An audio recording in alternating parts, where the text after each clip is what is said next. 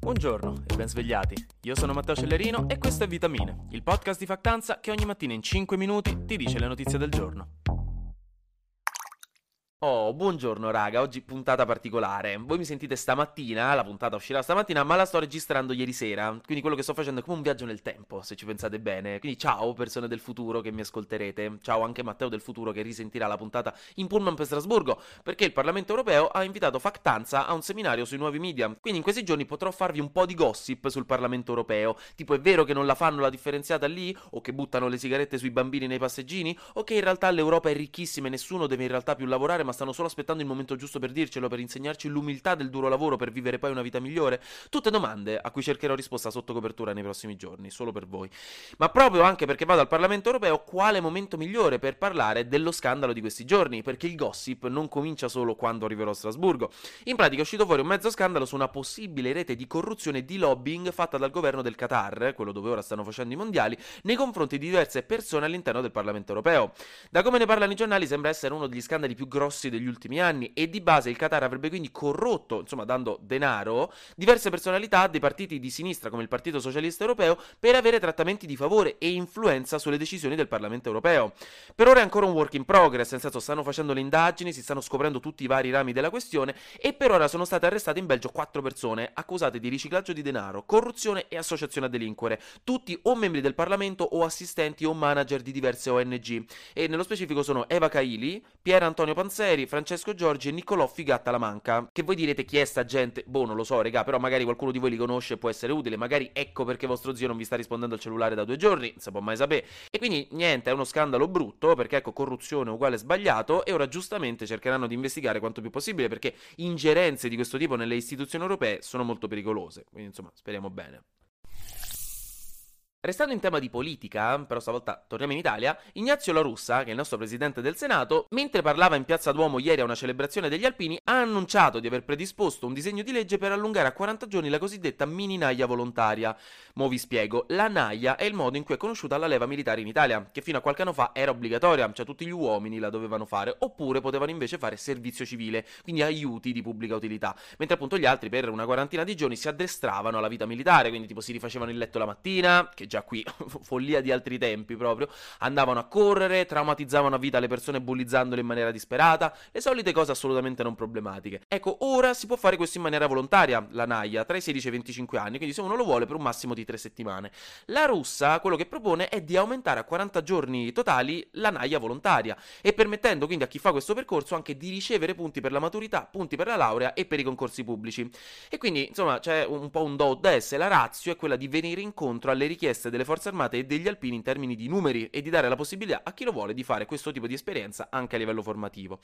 Un'altra cosa che il governo ha proposto di fare per i giovani, stavolta raccogliendo delle critiche decise da parte dell'opposizione, è quella di riformare il bonus cultura per i diciottenni, che per chi non lo sa oggi ai diciottenni viene dato automaticamente un buono da 500 euro da spendere in cultura, quindi libri, musica, eventi, eccetera, eccetera. È stata una misura molto popolare introdotta dal governo Renzi e credo tra l'altro la mia sia stata la prima generazione a riceverlo e niente, la coalizione di destra vuole limitarlo, non cancellarlo, ma limitarlo e sostituirlo magari con un'altra misura ad hoc.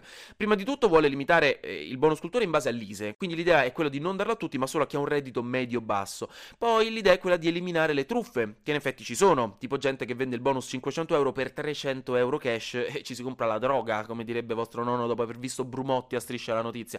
Quindi appunto vogliono sostituire questa misura con una che sia meno truffabile, una carta cultura più affidabile. L'opposizione è stata immediatamente contraria a questa pesante riforma del bonus cultura, anche perché comunque cioè, ha avuto degli effetti molto positivi, è piaciuta molto come misura e per esempio ha permesso una crescita della lettura fino al 54% nella fascia dai 18 ai 21 anni.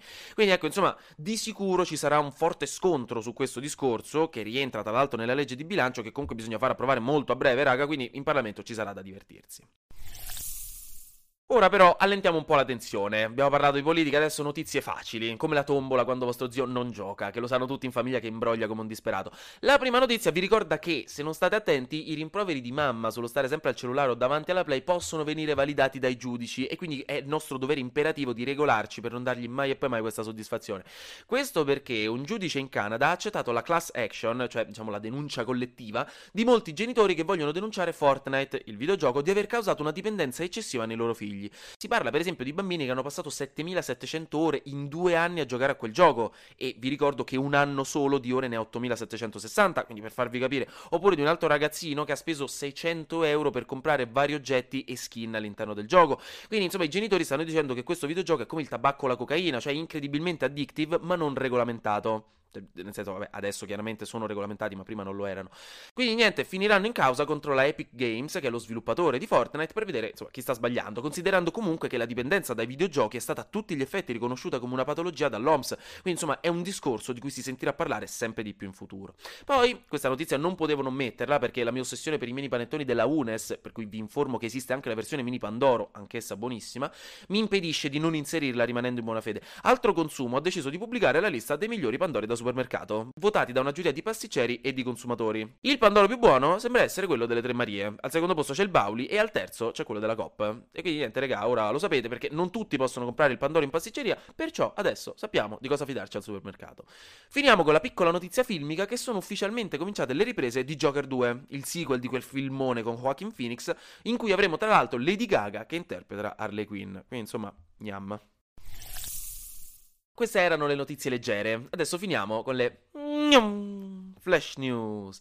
La sonda Orion della NASA, quella partita per la Luna qualche settimana fa nella missione Artemis 1, è tornata sana e salva sulla Terra, dimostrando che la missione è stata un successo e avvicinandoci un passetto in più al tornare sulla Luna nel 2025. Per la cronaca c'erano dei manichini sulla sonda spaziale stavolta che ha solo orbitato intorno alla Luna, quindi nessun essere umano e nessun allunaggio, però piccoli passi. L'Organizzazione Mondiale della Sanità ha avvertito che l'Europa ha il tasso di consumo di alcol più alto al mondo, quindi ragazzi regolatevi con gli aperitivi che qui diventiamo lo zio alcolizzato della comunità internazionale. Mentre in Francia hanno deciso di rendere gratuiti i preservativi per le persone dai 18 ai 25 anni, probabilmente perché sono riusciti a prenderli sconto dall'Indonesia.